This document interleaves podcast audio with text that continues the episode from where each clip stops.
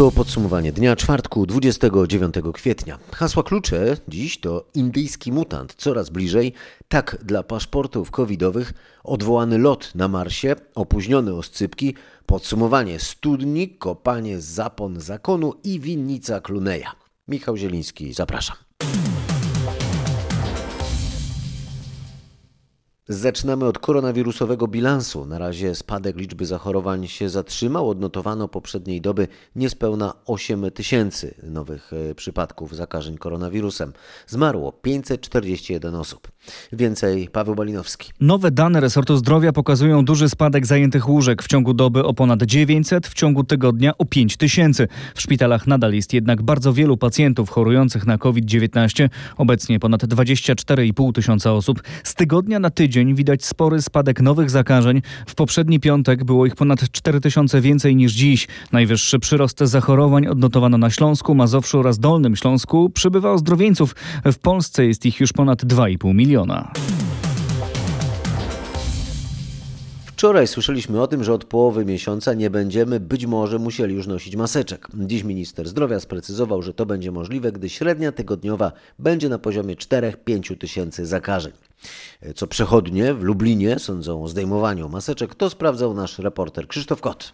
Yy, Zobaczymy. No, tyle razy miało być już y, zmieniane to rozporządzenie, więc pewnie po majowym weekendzie może się okazać, że nadal będziemy musieli nosić, bo będzie więcej zachorowań. Ja bym się jeszcze do tej informacji nie przyzwyczajał. Przynajmniej będzie można oddychać, dotleniać płuca, wentylować, no i nie kumulować tych zarazków, jeśli ktoś jakieś ma. Takie jest moje zdanie. Czyli pani jest za tym, żeby to zdjąć? Na dworze, no jak najbardziej. Na dworze, no to nie ma potrzeby. Dobra akurat Dobra zmiana. decyzja. Dobra jak najbardziej. E, Od połowy maja maseczki na zewnątrz nie będą potrzebne, prawdopodobnie. Co pan na to? Myślę, że to dobry pomysł. Dobry, bo myślę, że to jest najmniej newralgiczne miejsce, gdzie możemy faktycznie mieć kłopoty przy kontakcie z inną osobą. Przy zachowaniu oczywiście pozostałych zasad. Zdrowego rozsądku.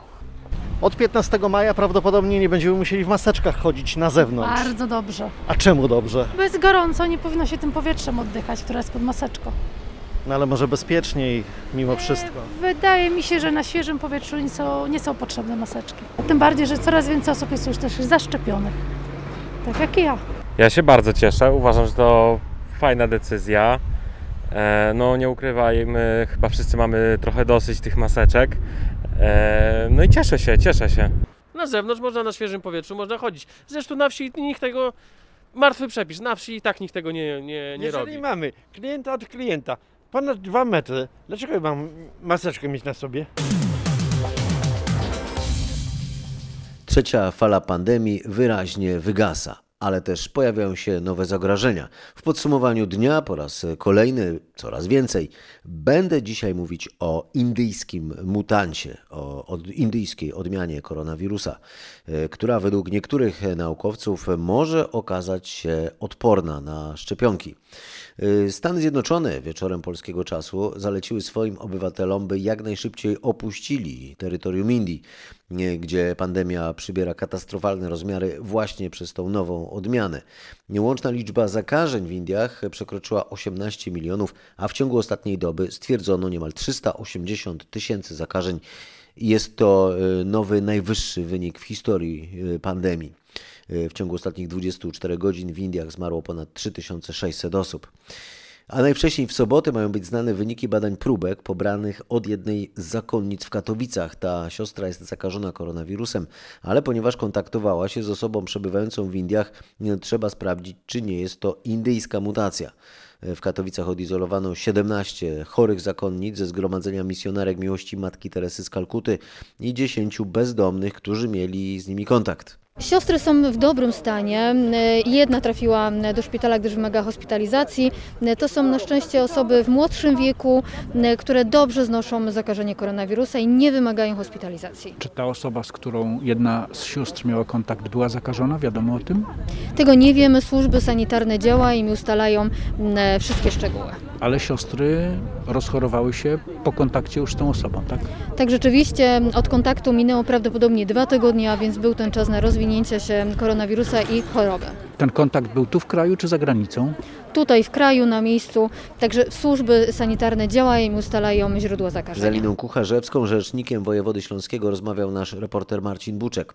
A we Włoszech wśród pasażerów jednego z samolotów wykryto ponad 20 przypadków zakażeń, prawdopodobnie właśnie indyjską mutacją. We Francji władze medyczne zidentyfikowały już pierwszy przypadek indyjskiego wariantu u mężczyzny, który niedawno wrócił z Indii. Kolejny przypadek jest sprawdzany.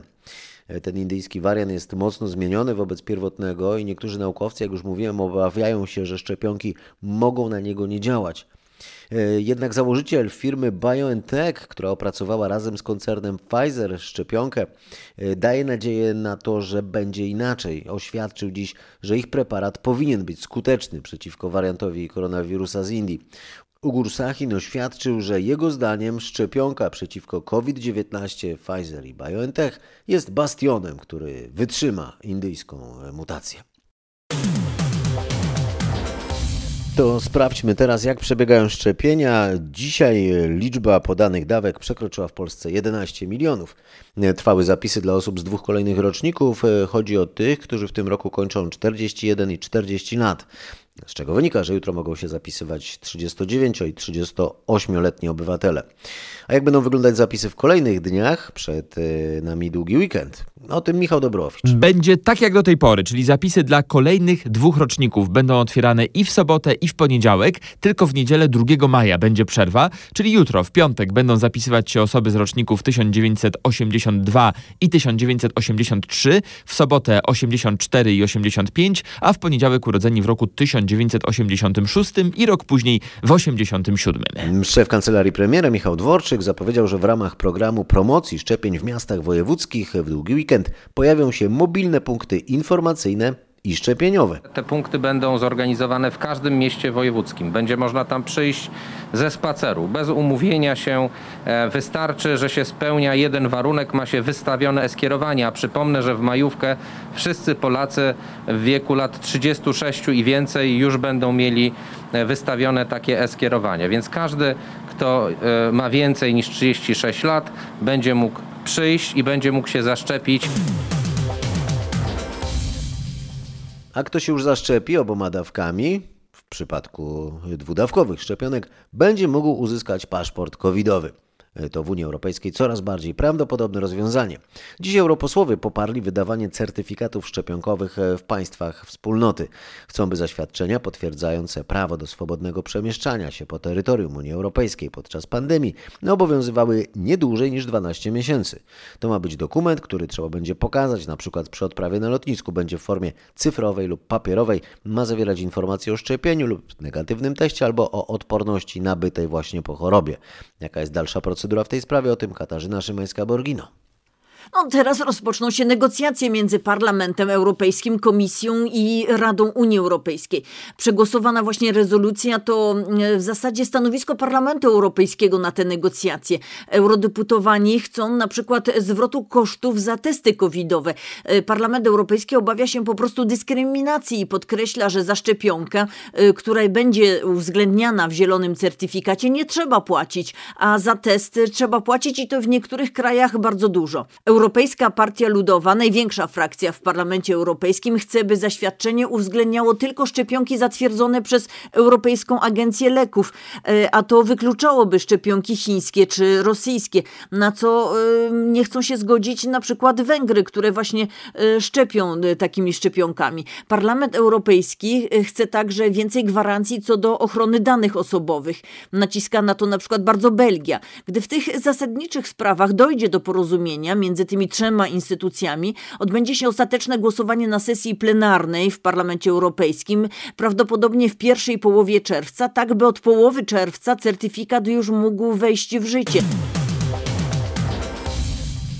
A teraz Luksemburg, gdzie Trybunał Sprawiedliwości Unii Europejskiej wydał długo wyczekiwane orzeczenie w sprawie kredytów hipotecznych we frankach szwajcarskich. Reakcja giełdowa na ten wyrok w postaci zmian notowań akcji banków najmocniej zaangażowanych we frankowe kredyty wskazuje, że inwestorzy uznali, iż werdykt jest raczej korzystniejszy dla banków niż się spodziewano.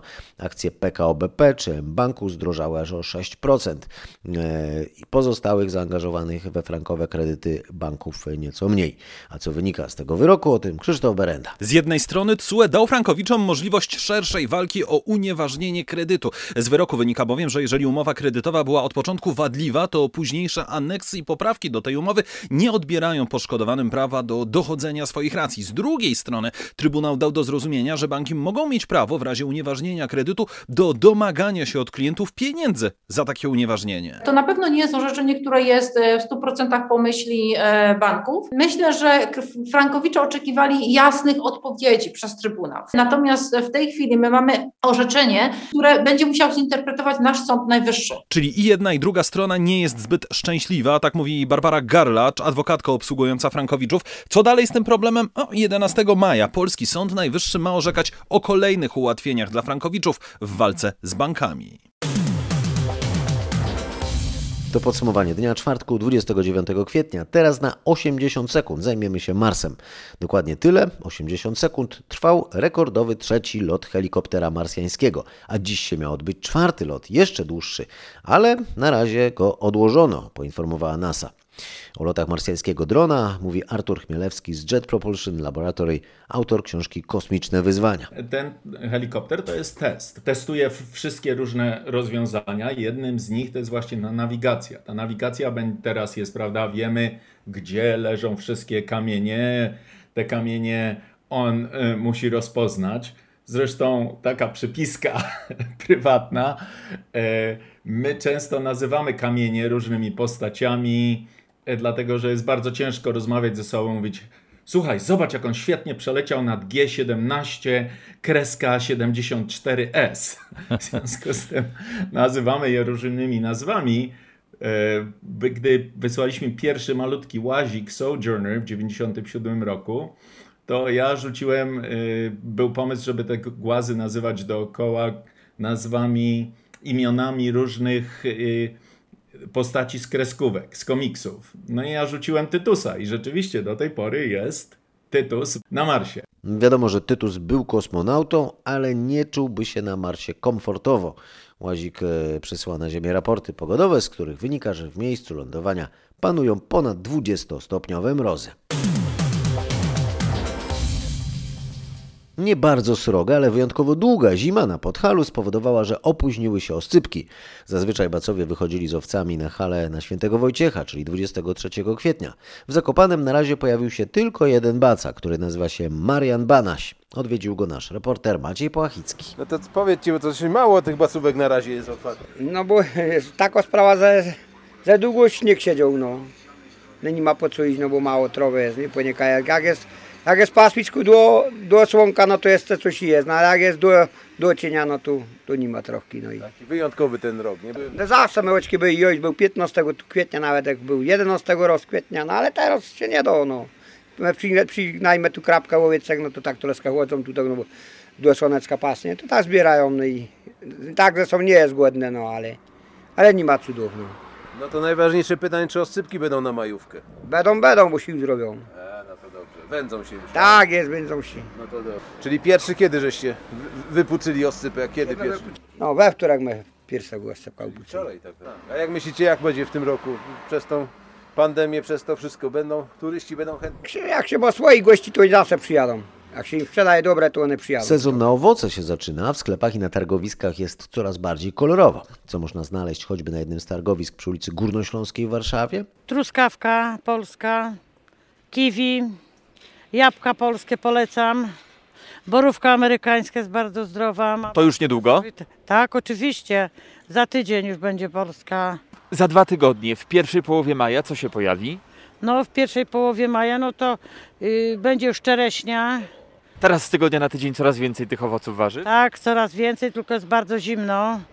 Bardzo słabo dojrzewa wszystko. Truskaweczki polskie.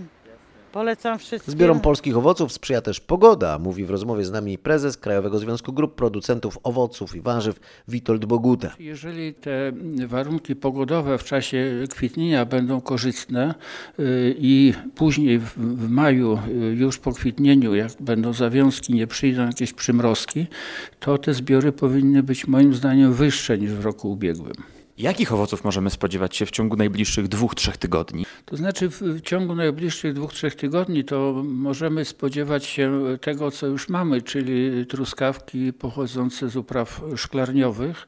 Ta produkcja w Polsce y, się coraz bardziej rozwija.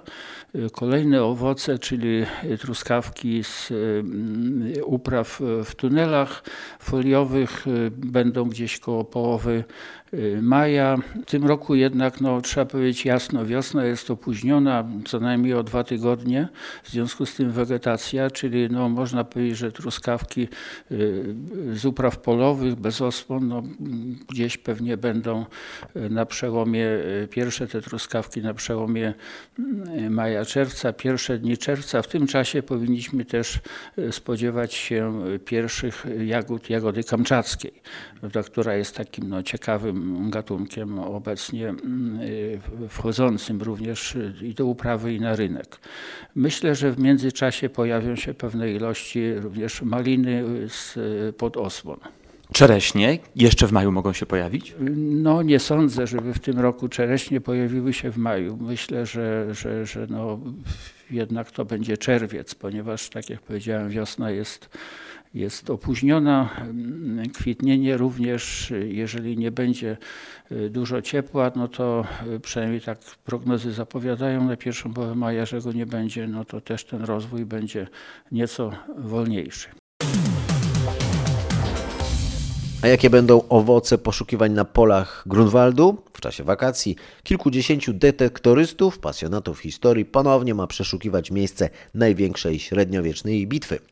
Dyrektor Muzeum Bitwy, dr Szymon Drej, mówi, że badania prowadzone są od 2013 roku i stopniowo zmieniają wiedzę na temat Takimi bitwy. najbardziej cennymi e, i najbardziej spektakularnymi znaleziskami to jest na pewno pieczęć, którą znaleźliśmy w okolicach kaplicy pobitewnej, na której to pieczęci e, mamy wizerunek pelikana karmiącego młode.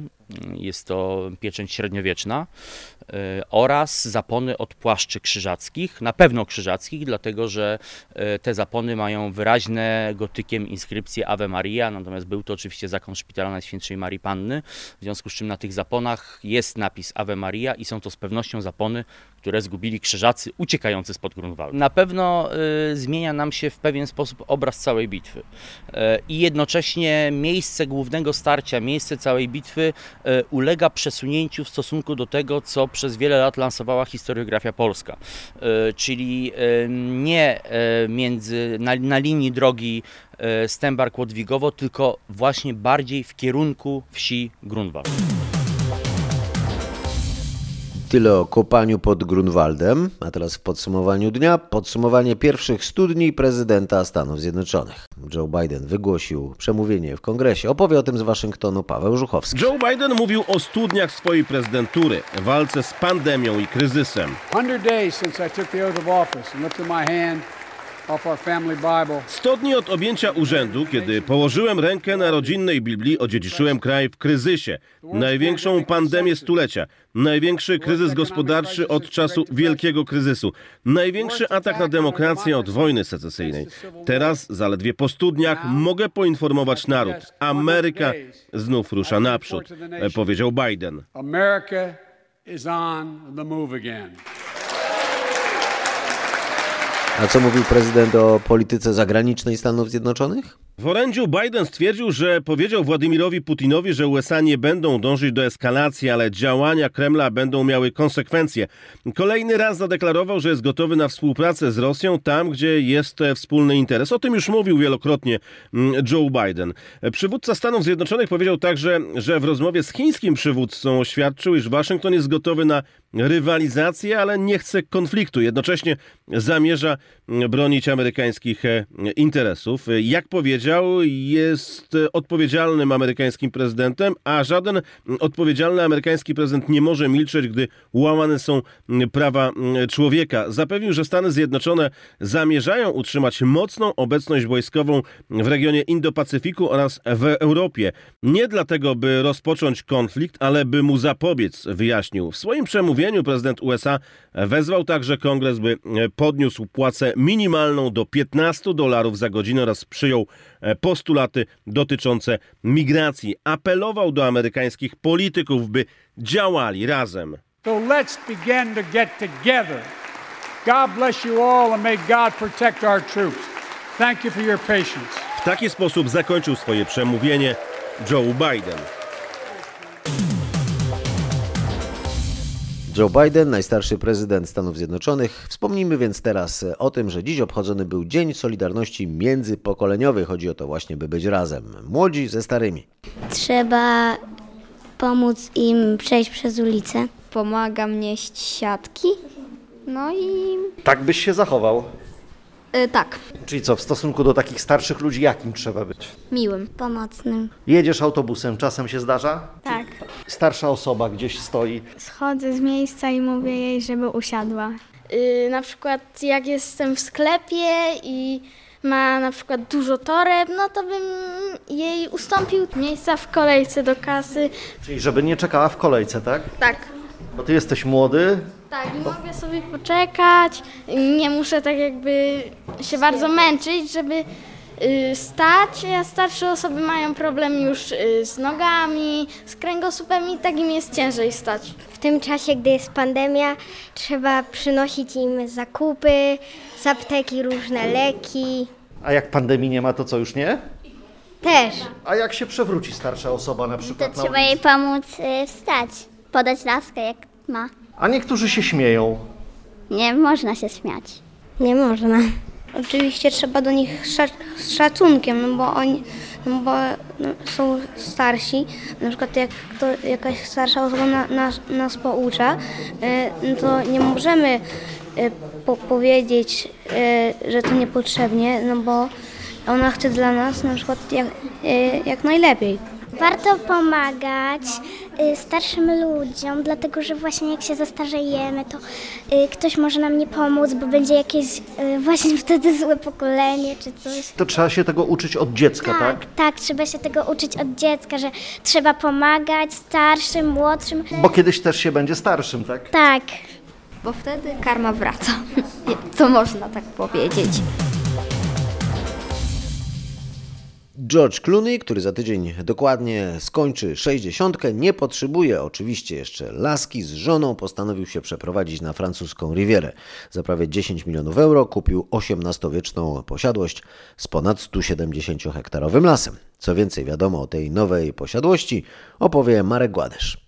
Jest luksusowa, ale też bez przesady. Z jednej strony jest tam oczywiście i basen, i kort tenisowy, i pole golfowe, ale z drugiej strony XVIII-wieczny dworek w miejscowości Brignoles nie sprawia wrażenia czegoś super luksusowego z super nowoczesnymi gadżetami i tak dalej. Widziałem zdjęcia, dotychczasowy właściciel stawiał raczej na tradycję. Dużo jest w środku drewna, wiele mebli sprawia wrażenie dosyć sędziwych i tak dalej, ale po pierwsze Clooney oczywiście może to wszystko później zmienić, a po drugie być może właśnie to mu się podobało najbardziej, panuje tam taki wiejski, prowansalski spokój. Można organizować na przykład obiady czy kolacje w dużej, w części pokrytej winoroślami altance i tak dalej. Czas więc na kolację. To wszystko w dzisiejszym podsumowaniu dnia. Dziękuję bardzo za uwagę. Zachęcam do słuchania i do subskrybowania.